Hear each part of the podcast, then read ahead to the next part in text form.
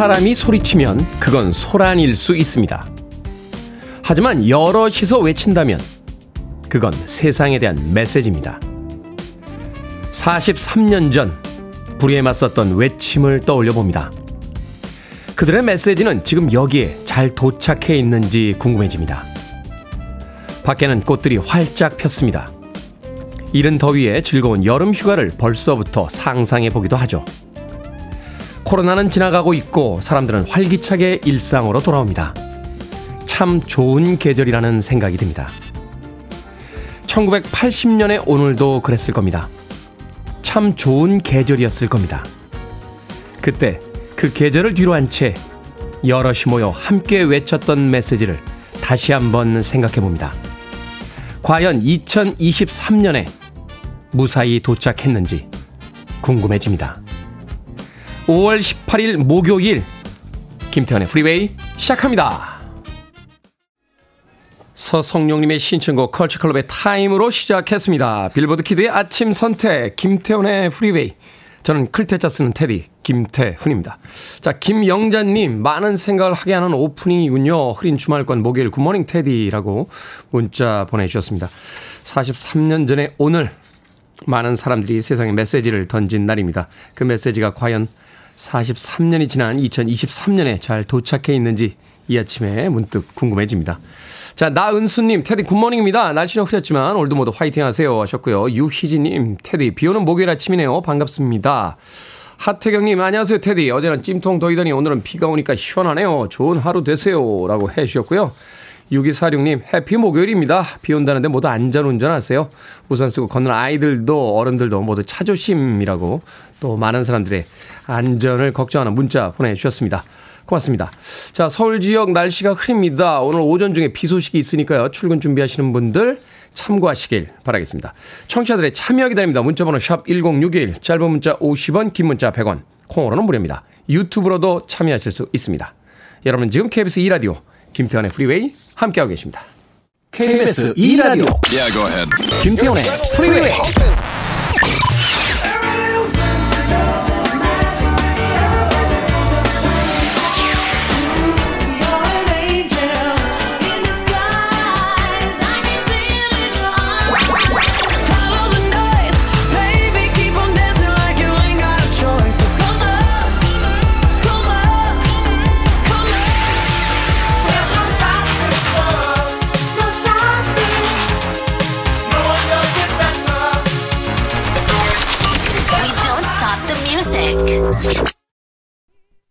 사랑에는 옳고 그름도 없다. 사랑 그 자체가 중요하다라고 노래하죠. 바바라 맨드렐의 If loving you is wrong, I don't want to be right.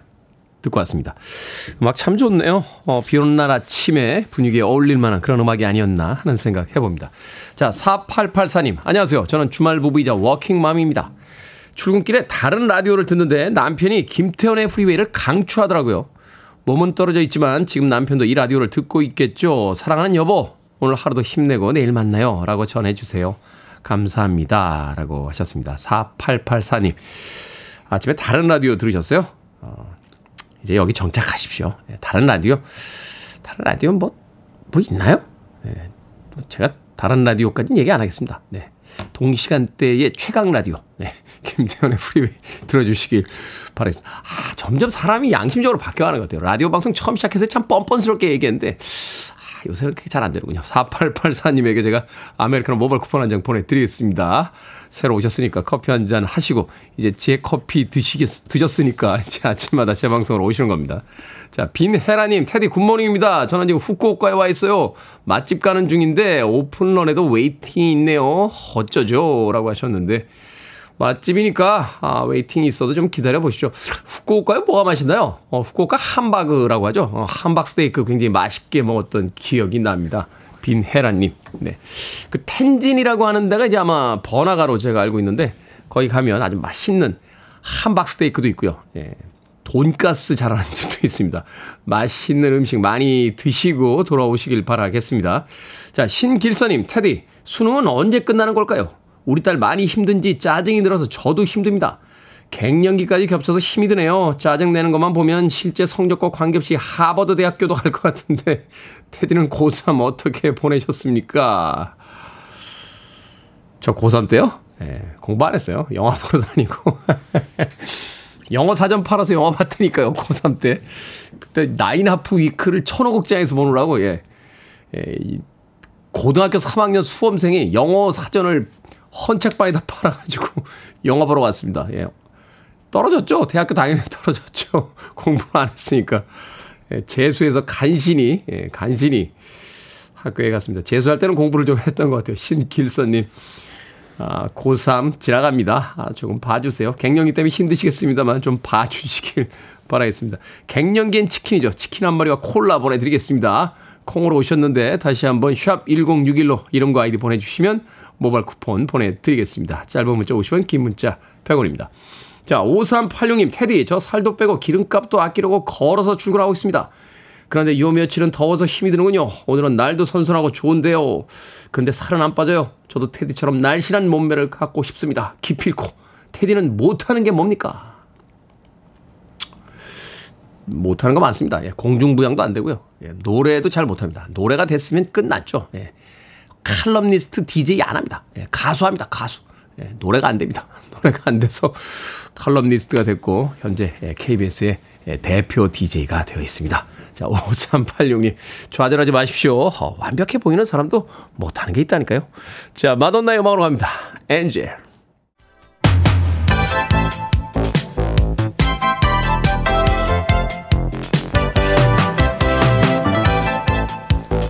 이 시각 뉴스를 깔끔하게 정리해 드립니다. 뉴스 브리핑 캔디 전예현 시사평론가와 함께합니다. 안녕하세요. 안녕하세요. 전예현입니다. 자, 5.18 민주화운동 기념일을 맞아 여야 국회의원들이 광주 방문 소식이 전해진 가운데 전두환 씨의 손재인 전우원 씨도 어제 참배를 했죠? 예, 오늘은 제43주년 5.18 민주화운동 기념일이고요. 어, 공식 기념식 주제는 5월 정신 국민과 함께로 오늘 오전 진행될 예정입니다. 그리고 어제부터 많은 추모객의 발걸음이 지금 광주로 이어졌는데요. 일단 문재인 전 대통령 광주를 찾아 묘지를 참배했고요. 5.18은 대한민국 민주주의의 뿌리라면서 5.18 정신 헌법 전문 수록의 필요성을 강조했습니다. 또 민주당 이재명 대표와 지도부 1박 1정으로 광주를 좀 다닌다는 예정이고 어제 네. 이미 광주에 도착을 했습니다.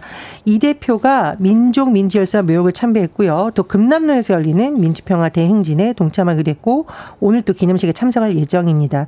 이준석 전 국민의힘 대표, 천하람 국민의힘 순천갑 당협위원장 어제 묘지를 찾아 참배를 했고 눈길을 끄는 인물 지금 말씀해 주셨죠. 전두환 전 대통령의 손자 전우원 씨입니다. 어, 전 씨가 5.18 묘역에 대한 참배를 마치고 말할 자격도 없지만 진심으로 죄송하다라고 했는데 이5.18 유가족 어머니들이 전 씨를 좀 다독여졌다 이런 반응도 나오고 있습니다. 국민의힘 지도부 오늘 광주로 총 출동하고 일부 지도부는 이미 어제 광주에 간 것으로 전해지고 있는데요. 어, 중요한 점이 있습니다. 5.18 정신의 헌법 전문 수록 이것을 이제 야당에서 다시 한번 어제 주장을 했는데 오늘 기념식에서 정부 여당이 이에 대해 응답할 지 주목이 됩니다. 네. 자, 대한간호협회가 윤석열 대통령의 간호법 거부권 행사와 관련해서 기자회견을 열었습니다. 의사의 불법 지시를 거부할 것이다 라고 덧붙이기도 했는데, 그럼 여태까지 불법 적인 의료 시술 행위가 있었다는 겁니까? 예, 관행처럼 일부 이런 행위가 이뤄졌다라는 것이 지금 대한간호협회의 주장이고요. 앞으로 이런 건 하지 않겠다라는 겁니다. 간호협회의 계획 크게 세 가지로 볼 수 있습니다. 첫 번째 면허증 반납하겠다. 두 번째 19일 연차 투쟁을 하겠다는 것이고 세 번째가 이제 중요한 내용인데 이른바 준법 투쟁을 하겠다라는 겁니다. 관행처럼 의사의 지시로 대신했던 일들 하지 않겠다라고 거듭 강조를 하고 있는데요. 일부 실제 이런 현장에서 이뤄지는 일, 예를 들면 처방, 수술, 체열, 초음파 심전도 검사를 의사 지시로 일부 간호사들이 했다라는 주장이 나오고 있기 때문에 아, 원래 체열도 간호사가 하면 안 됩니까? 이 간호사 업무 외의 의료 행위라고 지금 주장을 하고 있습니다. 그래서 이런 부분에 대해서 의사 지시를 해왔는데 이젠 지시가 있더라도 거부하겠다라는 거고요. 특히 수술실에서 의사를 돕는 이른바 PA 간호사들도 단체 행동에 나설 가능성이 있지만 얼마나 참여할지 여부는 좀 지켜봐야겠습니다. 문제는 지금 국회에서 간호법에 대한 여야 입장이 전혀 좁혀지고 있지 않다라는 거죠. 민주당은 재투표를 하겠다라는 것이고 국민의힘은 재투표 부결을 하겠다라는 것인데 이게 대안 마련이 되지 않다 보면 어쨌든 간호협회도 뜻을 굽히지는 쉽지 않을 것이라는 전망이 나오고 있습니다. 어찌됐건 그 우리 현장에서 급박한 상황을 맞는 환자분들에게 좀 불이익이 가지 않도록 좀 잘 해주셨으면 좋겠습니다. 자, 지난 4월에도 외식 품목의 가격이 가파르게 상승을 했네요. 우리 이제 직장인들 단체 회식할 때 많이 삼겹살 드시는데 여기 1인분 추가요 하면 2만 원입니다. 쉽게 말하면 이렇게 되겠다는 거죠. 삼겹, 살이요? 수입 소고기 가격이요. 예. 한국 소비자원 가격 정보 종합 포털을 봤더니 지난달 주요 8개 외식 품목의 서울 지역 평균 가격 지난해보다 최고 13% 가까이 올렸는데 가격 상승률이 가장 높은 건 삼계탕이었습니다. 지 난해 14,500원이었는데 16,300원으로 12.7%. 냉면은 1,900원을 넘겼으니까요. 사실상 11,000원이라고 봐야겠죠. 네. 삼겹살 200g 기준 2만 원, 짜장면은 6,100원에서 6,900원입니다. 그래서 만 원으로 한 끼를 먹을 수 있는 주요 외식 품목 상겨봤더니 짜장면, 칼국수, 김밥, 김치찌개, 백반이고요. 비빔밥도 지금 만 원을 넘겼다고 합니다. 그래서 며칠 전에 그 대학교 가서 국회의원분들이 갈비탕 을 드신 거군요. 학생들은 3천 몇백 원짜리 먹었었는데. 자, 글로벌 패션 브랜드 구찌 경복궁 근정전에서 패션쇼를 진행해서 화제입니다. 그런데 뒤풀이 소음으로 경찰까지 출동을 했다고요? 경복궁에서 패션쇼를 열리는 건 처음이라고 합니다. 네. 덕수궁, 창덕궁에선 예전에 열린 적이 있는데 이번 경복궁 패션쇼 자체가 굉장히 화려하게 치러졌습니다.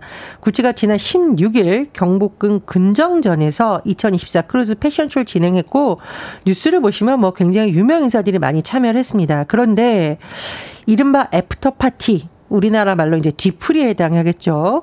이 자정이 가깝도록 주변 건물에 소리가 울릴 정도로 시끄러운 소음이 이어졌고 불빛으로 인해서 주민들이 잠을 못 잘 정도라라고 항의했다라고 합니다. 종로 경찰서에요. 이날 구찌의 이른바 뒤풀이 관련 소음 신고가 50건이 넘게 접수됐고 순찰차 9대가 출동을 했습니다.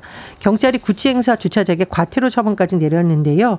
이후에 구찌가 사과문을 냈는데 딱 한 줄짜리였다. 이런 언론 보도가 나오고 있습니다. after party로 인해 발생한 소음 등 주민들이 느끼셨던 불편에 대해 깊이 사과드린다인데 이 3시간 주민 들이 불편을 넘게 하고 사과 한 줄 좀 진정성이 떨어진다 이런 비판이 나오고 있고요. 명품이면 뒤풀이도 명품답게 사과도 명품답게 해야 된다 이런 또 지적이 나옵니다. 그들만이 사는 세상인가요? 진정성이 잘 안 느껴지네요. 자, 오늘의 시사 엉뚱 퀴즈 어떤 문제입니까? 예, 뒤풀이 소음으로 논란을 빚은 패션 브랜드 소식 전해드렸습니다. 이 너무 성의가 없어 보이는 사과를 보며 떠오르는 속담이 있어 오늘의 시사 엉뚱 퀴즈 드립니다. 우리 속담 중에요. 이것으로 막을 것을 가래로 막는다는 속담이 있습니다. 이를 미리 처리하지 않았다가 나중에 큰 힘을 들이게 된다는 뜻인데요. 이것은 무엇일까요? 1번 장미, 2번 호미, 3번 다리미, 4번 뒷덜미. 정답 아시는 분들은 지금 보내주시면 됩니다. 재미는 오답 포함해서 모두 10분에게 아메리카노 쿠폰 보내드리겠습니다. 우리 속담 중에 이것으로 막을 것을 가래로 막는다 하는 속담이 있죠. 이를 미리 처리하지 않다가 나중에 큰 힘을 들이게 된다라는 뜻인데 이것은 무엇일까요? 1번은 장미, 2번은 호미, 3번은 다리미, 4번은 뒷덜미 되겠습니다. 문자번호 샵 1061, 짧은 문자 50원, 긴 문자 100원, 콩으로는 무료입니다. 뉴스 브리핑 전희연 시사평론가와 함께했습니다. 고맙습니다. 감사합니다.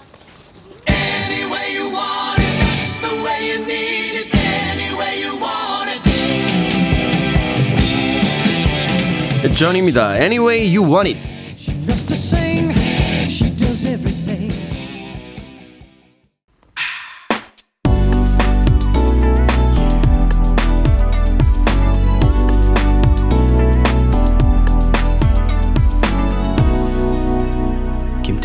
Freeway. 마지막에 피아노 연주가 인상적이죠. 박경숙님, 김보배님, 이효정님께서 신청하신 빌리 조엘의 The Stranger 듣고 왔습니다. 자, 오늘의 시사 엉뚱 퀴즈. 이것으로 막을 것을 가래로 막는다 하는 속담이 있습니다. 이것은 무엇일까요? 정답은 2번 홈입니다. 홈이. 692님, 2번 홈입니다. 농사할 때 유용하죠. 엄마는 분신처럼 사용했어요. 하셨고요. 사삼구님, 침으로 막을 것을 가래로 막는다. 더러워서 죄송합니다. 라고 하셨습니다. 사사사구님, 홈입니다. 지금 우리 아들에게 해주고 싶은 속담이네요. 하셨는데, 아드님이 속쓰이고 있나요? 자, 오히려 조아님, 거미. 저는 거미가 너무 무서워요. 거미 무섭죠. 근데, 그 곤충학자분들 이야기 들어보니까 거미, 거미는 정말 해충이 아니래요. 어, 사람의 삶에 도움이 되면 도움이 됐지, 절대로 사람의 삶에 이렇게 어떤 해를 끼치는, 예. 그런, 곤충, 곤충이라고 안 하죠. 어, 거미는 따로 있는데, 예.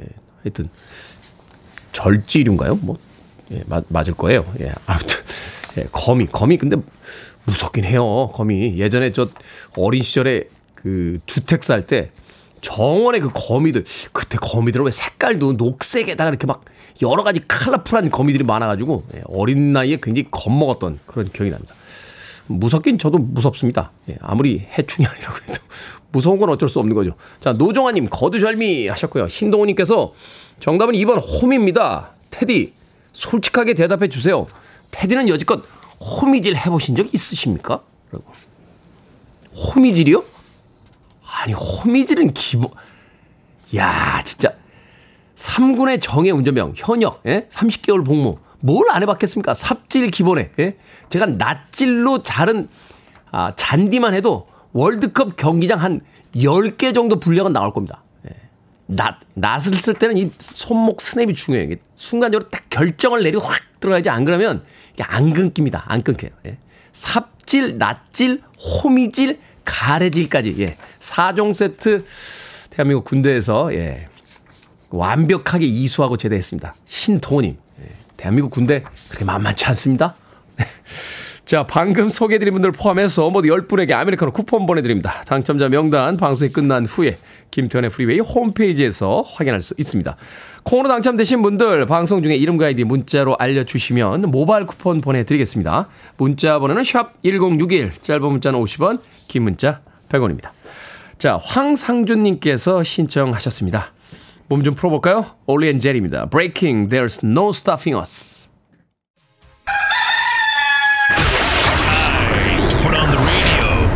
김태훈의 프리웨이 Are you ready?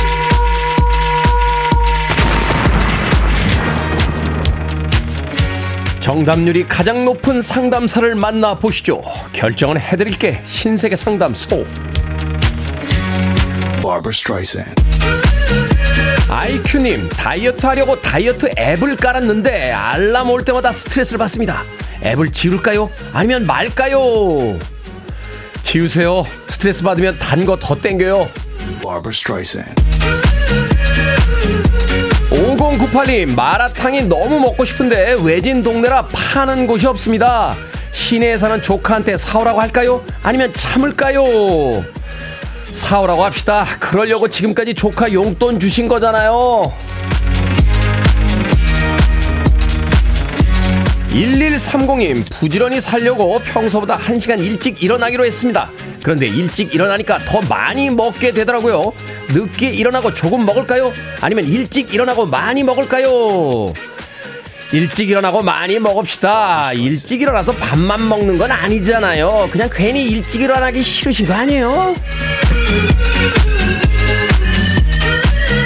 4091님, 각종 운동법을 100개도 넘게 폰에 캡처해놨는데, 어차피 운동 안 하는 거 다 지울까요? 아니면 혹시 모르니까 그냥 둘까요? 다 지우세요. 저도 어제 다 지웠어요. 혹시 모르는 일은 절대로 안 일어납니다. 방금 소개해드린 네 분에게 선물도 보내드립니다. 코로 뽑힌 분들 방송 중에 이름과 아이디 문자로 알려주세요. 고민 있으신 분들 계속해서 보내주시면 이 시간에 상담해 드립니다. 문자번호 샵 1061, 짧은 문자 50원, 긴 문자 100원, 콩으로는 무료입니다. Barbara Streisand 헤즐 딘입니다. Searching.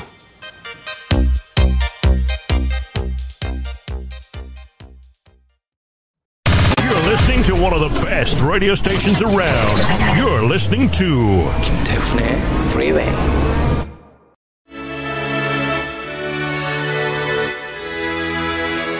빌보드 키드의 아침 선택 KBS 2라디오 김태훈의 프리웨이 함께하고 계십니다. 1부 끝곡은 이은희님께서 신청하신 아시아의 The Smile Has Left Your Eyes입니다. 저는 잠시 후 2부에서 뵙겠습니다.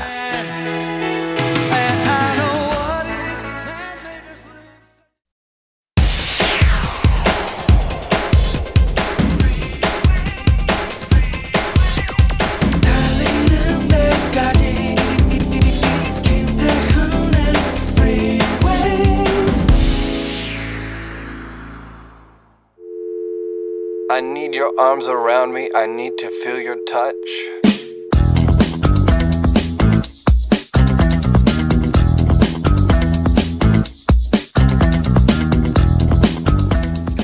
연애의 목적은 단 하나입니다. 행복해지기 위해 하는 거니까요. 연애의 목적이 연애가 아닌 행복이에요. 그런데 연애가 내 인생을 쑥대밭으로 만들고 있다면 당연히 그만해야 되는 거예요. 사랑이라는 패키지 안에 들어있는 이별을 받아들여야 할 순간입니다. 그래서 사랑을 하고 연애를 할 때는 늘 브레이크가 필요합니다. 연애 중간중간 판단해 보세요. 내가 지금 행복한지, 이 사람 때문에 내 인생이 좋아지고 있는지 말입니다. 이 과정은 여러분 삶의 과속을 막아줄 정말 좋은 브레이크입니다.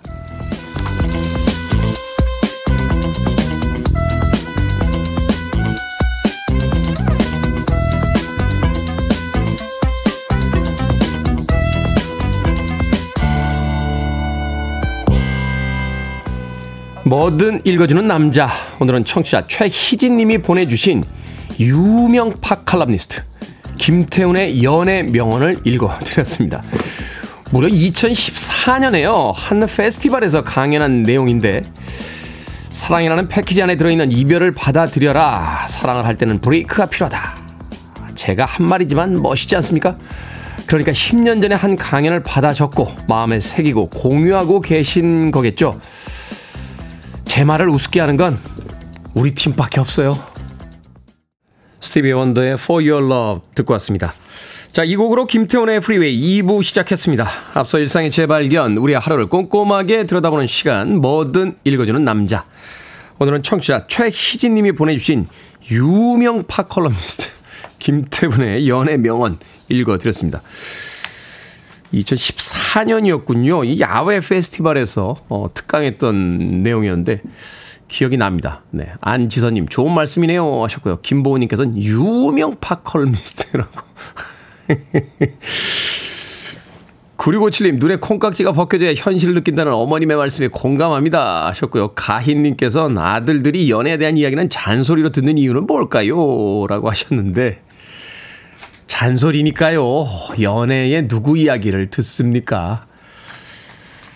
그 서양에 유명한 명언이 있다라고 하죠. 한 여자가 20여 년간 최선을 다해서 만든 한 남자를 어떤 여자는 20초 만에 바보로 만들어 버린다라고 하는 명언이 있다라고 하는데 사랑은 음, 연애는 자기가 행복하면 하는 거죠. 뭐 옆 사람의 이야기가 뭐 이렇게 중요하겠습니까? 또 옆 사람 이야기 들어서 연애에 성공했다는 사람은 본 적이 없어요. 예. 이 연애에 대한 서로 이렇게 상담하잖아요. 저희끼리 이제 도토리 키재기라고 하는데 예. 고만고만한 사람들끼리 모여서 모여서 서로 인포메이션을 교환하면서 상담을 합니다.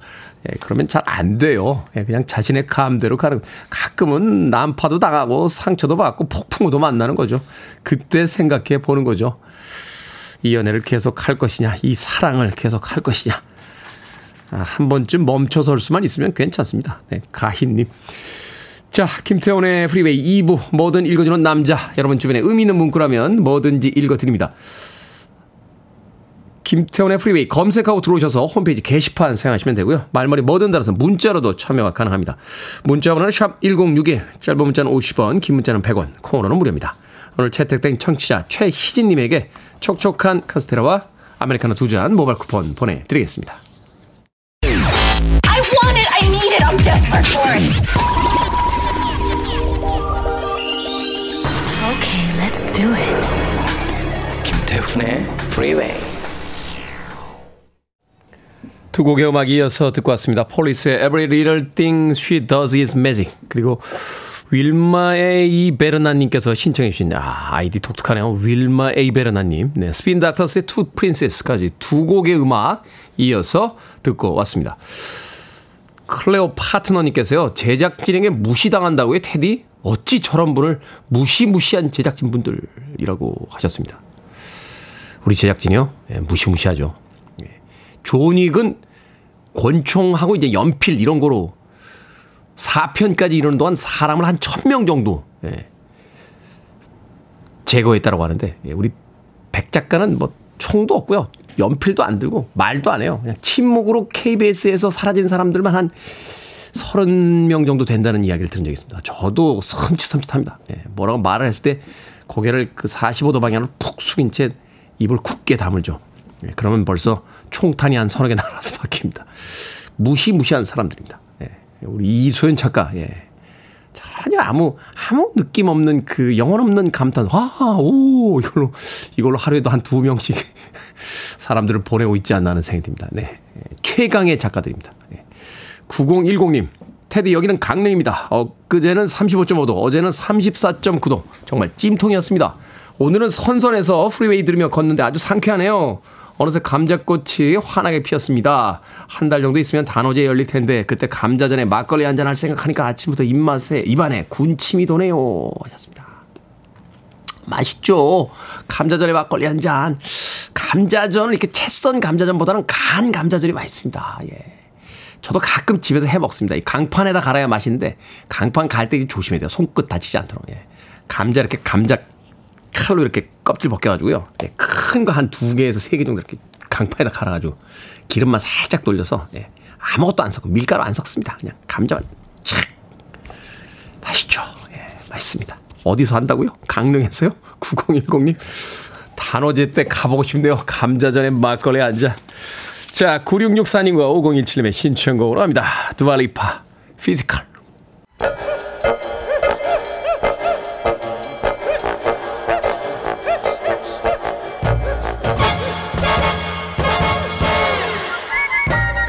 온라인 세상 속 촌철살인 해악과 위트가 돋보이는 댓글들을 골라봤습니다. 댓글로 본 세상.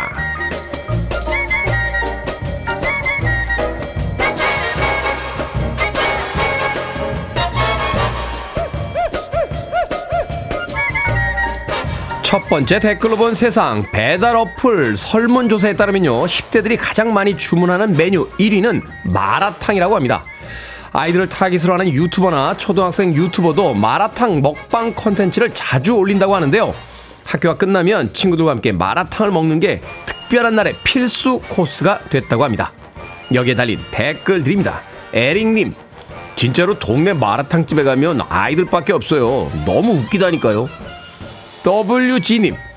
급식으로 김치 나오면 맵다고 남기더니 마라탕은 잘 먹더라고요. 유튜브가 이렇게 무서운 건가 싶기도 합니다.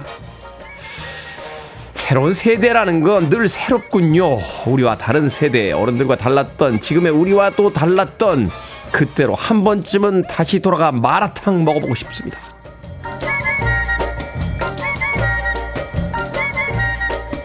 두 번째 댓글로 본 세상 7만원 내기를 위해 경기도 하남에서 용인까지 약 44km를 걸어간 중학생들이 화제입니다.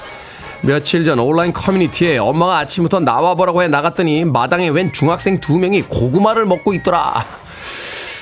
학교에서 단체로 놀이공원 소풍을 가는데 7만원 내기를 위해 밤새 11시간 동안 걸어오다가 길을 잃은 중학생들의 이야기를 전했습니다.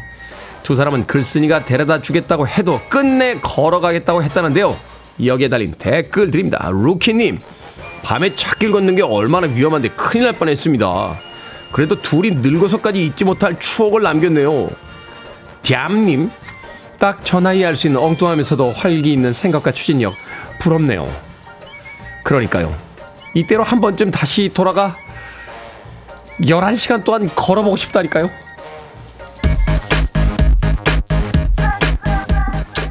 젊다는 건 참 좋군요. Sugababes입니다. Push the Button.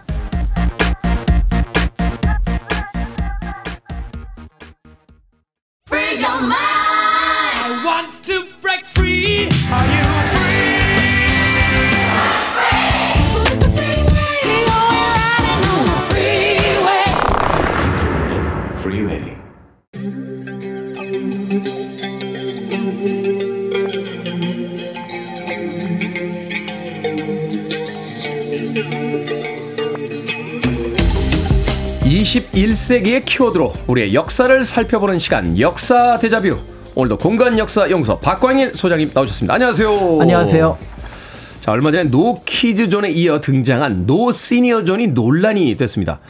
이 밖에도 이제 특정 집단의 출입을 금지하는 no 땡땡 zone이 늘고 있다 하는 뉴스가 있는데 그래서 한번 여쭤보도록 하겠습니다. 일제 강점기에 조선인의 출입을 금지하는 no 조선인 존이 어, zone이 있었다고요? 네, 어, 사실 이제 일제강점기 역사, 그러면 이제 보통 뭐 일제 탄압, 항일 독립운동, 또 독립운동과 매국노, 이런 역사에 이제 관심을 많이 갖는 편인데요. 네. 어, 사실 일제강점기의 어떤 특징을 살펴보기 위해서는 그 당시 생활사를 살펴보는 것이 좋습니다. 이거 저도 충격적인 게 뭐냐면 이게 우리나라에서 그러니까 우리나라 땅에서 이런 일이 벌어졌다는 거죠. 그렇죠. 그런 그런 면에서 볼 때 사실은 이제 일제 강점기에 조선인이 들어오지 못했던 공간들은 의외로 굉장히 많았습니다. 예를 들어서 우리가 어떤 지역을 가게 되면은 서울만 하더라도 네. 남촌 북촌이 나뉘어서 충무로 명동 일대는 일본인들. 그런데 우리가 백화점 생각하지만 실제로 백화점에 처음에는 조선인들이 못 들어갔었거든요. 아니 우리나라 땅에 있는 건데 그렇죠. 그리고 어, 우리가 알고 있는 이제 그 일제 강점기에 초등학교를 보통학교라고 그러잖아요. 네. 근데 그게 보통학교 원래는 소학교, 보통학교, 국민학교 이렇게 변하는데 일제 강점기에는 요 보통학교하고 소학교가 보통학교는 한국인 학생들, 소학교는 일본인 학생들이 다니는 학교였습니다. 그거야 그럴 그, 뭐 그렇게 뭐 하여튼 뭐 하여튼 근데 하여튼 기본적으로 넘어가서 네. 기본적으로 근데 일본이 한국에 민간인들이 들어와서 할 때 그들이 이제 나중에 그 일본으로 귀국해서 이제 몇 가지를 물어보면은 한국의 자연, 한국의 어떤 여러 가지 풍습, 아 한국의 어떤 여러 가지 모습들은 기억이 나는데 한국인들에 대한 기억이 거의 없는 경우가 많습니다. 특히 여성과 어린이들 경우는. 아 이게 섞이질 못하니까 그렇죠. 그러니까 공간 사는 공간 자체가 다르고 학교도 다르게 하고 어, 일정한 상점들도 한국인이 상, 이용하는 상점, 일본이 이용하는 상점이 다르니까 그들이 나중에 일본에 돌아가서도 어 우리는 한국에 살아서 자연은 기억이 나는데 한국인들은 기억을 못하는 경우가 종종 있다는 점에서 우리가 노조선인존에 대한 생각들을 해볼 수가 있고요. 네. 그런 것 가운데 대표적인 것이 놀랍게도 목욕탕이었습니다. 목욕탕이요. 네. 아니 저희가 흑백 인종 갈등 때 그 미국 역사 이렇게 공부하다 보면 버스를 흑인들 못 타게 했잖아요. 그렇죠. 백인들하고 같이 거기 이제 한 흑인 여성이 이제 앉아서 버스에 탔다가 이제 본격적인 흑백 충돌이 이제 막 발생하면서 네. 미국에서 이제 막 그 전체 시위가 벌어지는 이런 건 배웠습니다.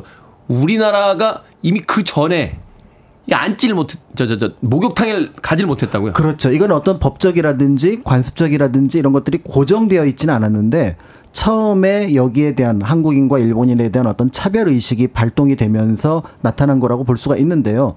문제는 당시 이제 목욕으로 대표할 수 있는 근대 위생이 위생 이상의 의미를 가지고 있었다는 점하고 연결이 되어 있습니다. 네. 어, 짐작하시겠지만 사실은 이제 그 세균성 질환이 등장을 하게 되면서 위생이라고 하는 것들은 선진국이라고 할 수 있는 당시 유럽이라든지 미국에서는 굉장히 중요한 이슈로 다가왔었거든요. 네. 그런데 그거를 몇십 년 먼저 알았던 선교사들이 한국에 와서 보니까 한국인이 불결하다.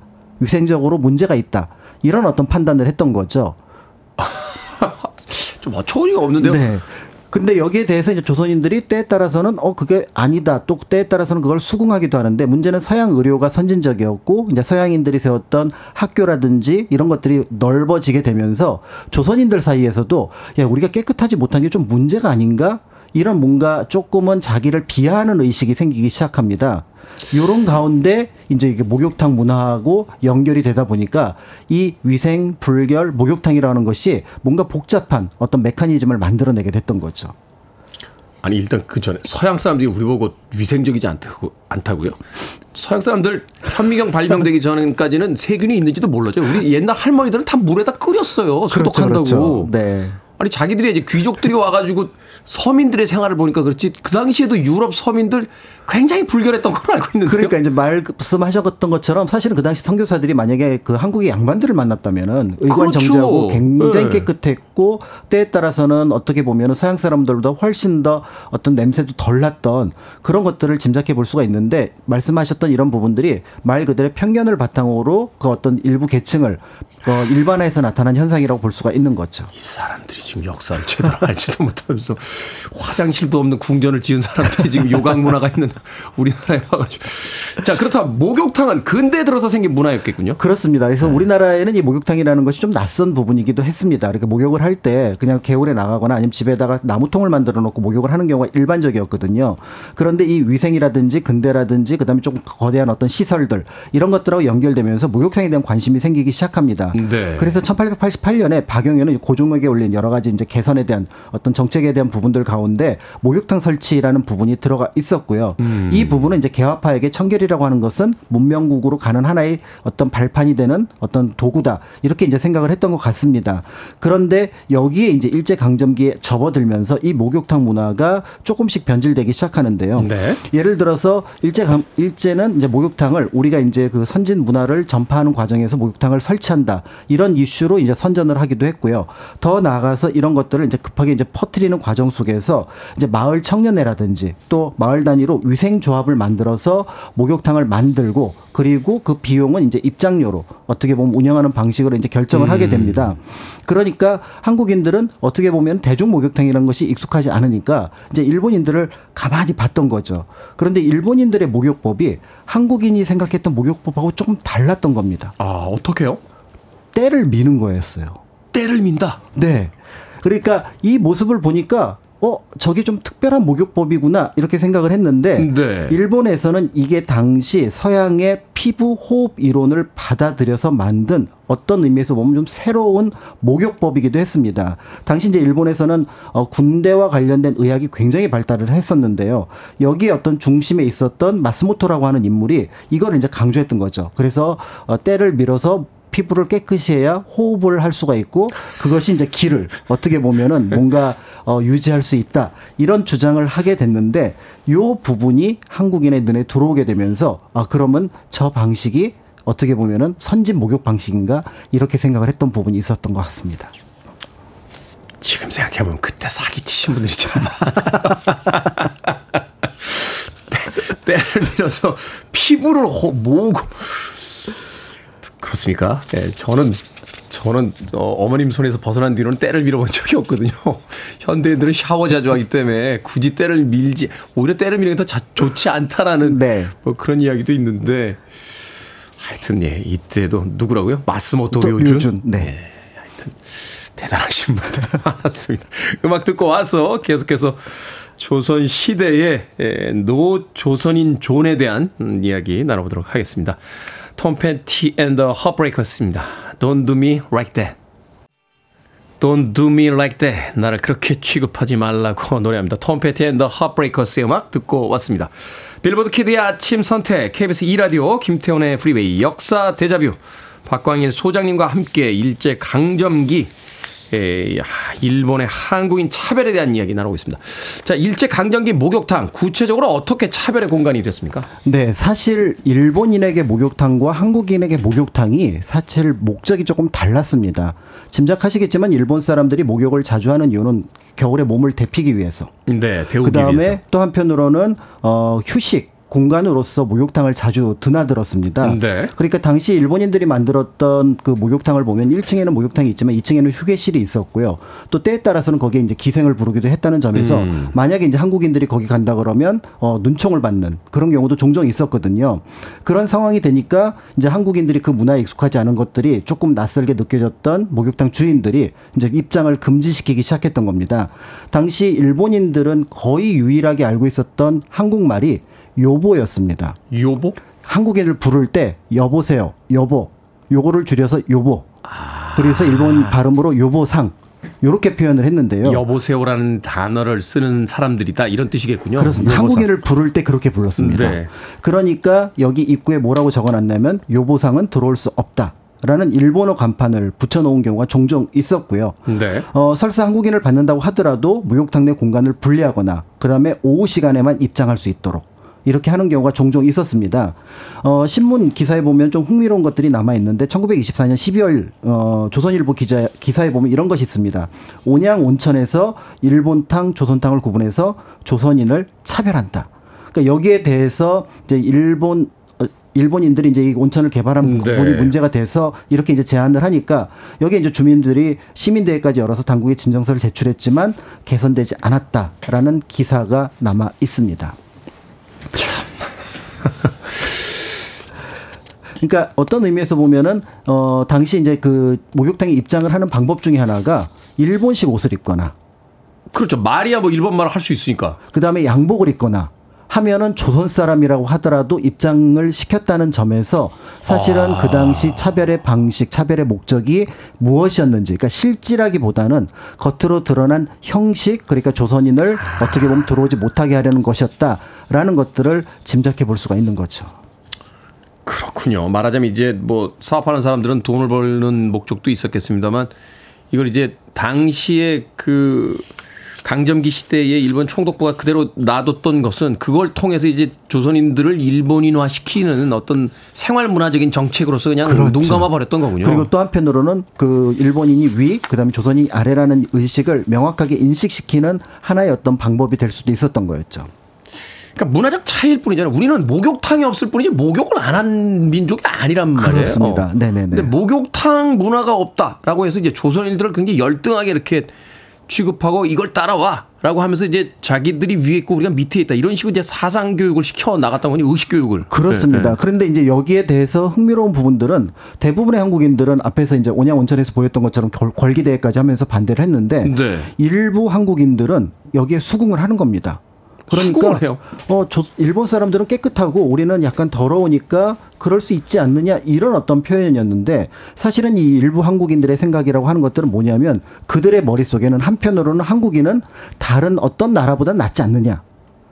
그러니까 우월 의식과 차별 의식이 서로 공존해 공존하고 있다. 있다라는 걸 볼 수가 있고 사실은 지금도 누군가가 차별을 할 때는 우월 의식이 또 우월을 의식을 보일 때는 차별 의식을 가지고 있는 경우가 종종 있는데 네. 여기에도 이제 그런 것들이 나타났다고 볼 수가 있고요. 더 나가서 일제는 이런 한국인의 목욕 문화 이런 것들이 한편으로는 낮은 민도와 관련이 있으며 때에 따라서는 한국의 전통이 올바르지 못하기 때문에 여기에 이르렀다라고 하는 과대 해석된 것들을 주입시킴으로써 거의 일국 일제 강점 기에 목욕이라고 하는 것은 한국인에게 굉장한 스트레스를 준 일이었겠다라는 것들을 알 수가 있는 거죠. 들을수록 화가 안 나네요. 네. 근데 일본 사람들이 목욕에 약간 좀 이렇게 집착하는 건 사실인 것 같아요. 최근에 봤던 한 애니메이션 보니까 어 일 일 일본인인가요? 아니고 아니, 그 로마인이 네. 타임 캡슐을 타고 일본의 목욕탕에 와서 충격을 먹은 다음에 다시 로마에 돌아가서 목욕탕을 만드는 그런 애니- 애니메이션이 있어요. 그래서 이 사람들은 목욕탕에 이렇게 집착을 하나 하는 생각을 했던 적이 있는데 어쨌든 최근에 와서는 이제 목욕 문화는 완전히 역전이 됐습니다. 네. 어, 전 세계 다녀봐도 다 우리나라만큼 이제 대중목욕탕이 발달한 나라가 없는 것 같고 또 한국에 많은 관광객들이 와서 특히 일본 분들 때밀이 타월 사가는데 자, 이 때밀이 문화가 일제 강점기 차별에서 시작됐다.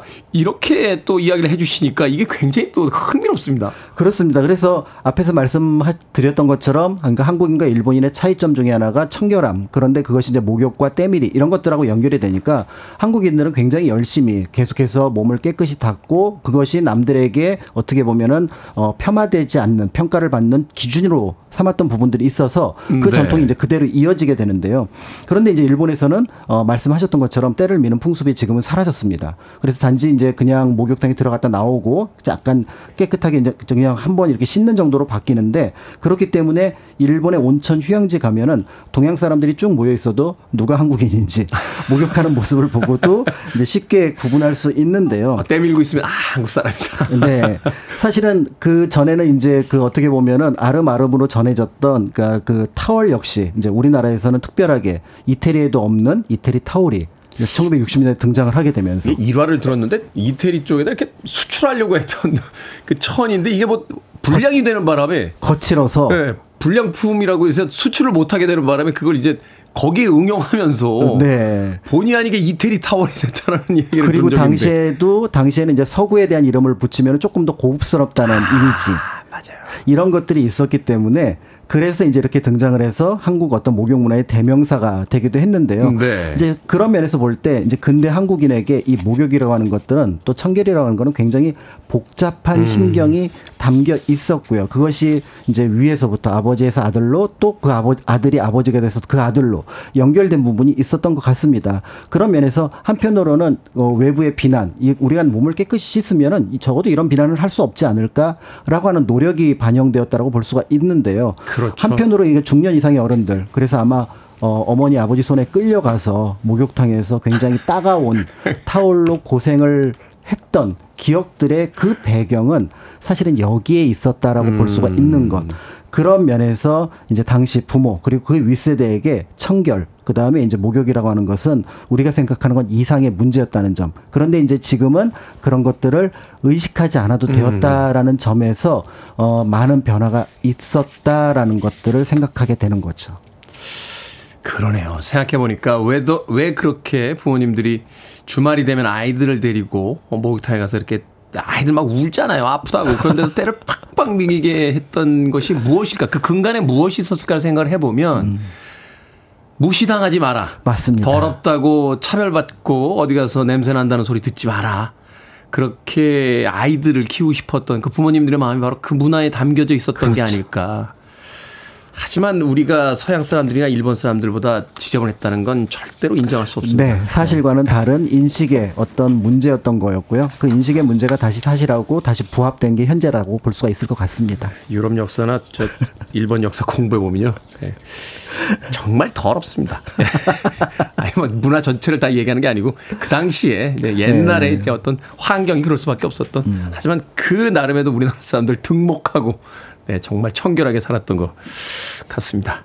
자, 역사 대자뷰 오늘 일제 강점기 노조선인 존이었던 목욕탕에 대한 이야기 공간 역사 연구소 박광일 소장님과 이야기 나눠봤습니다. 고맙습니다. 감사합니다.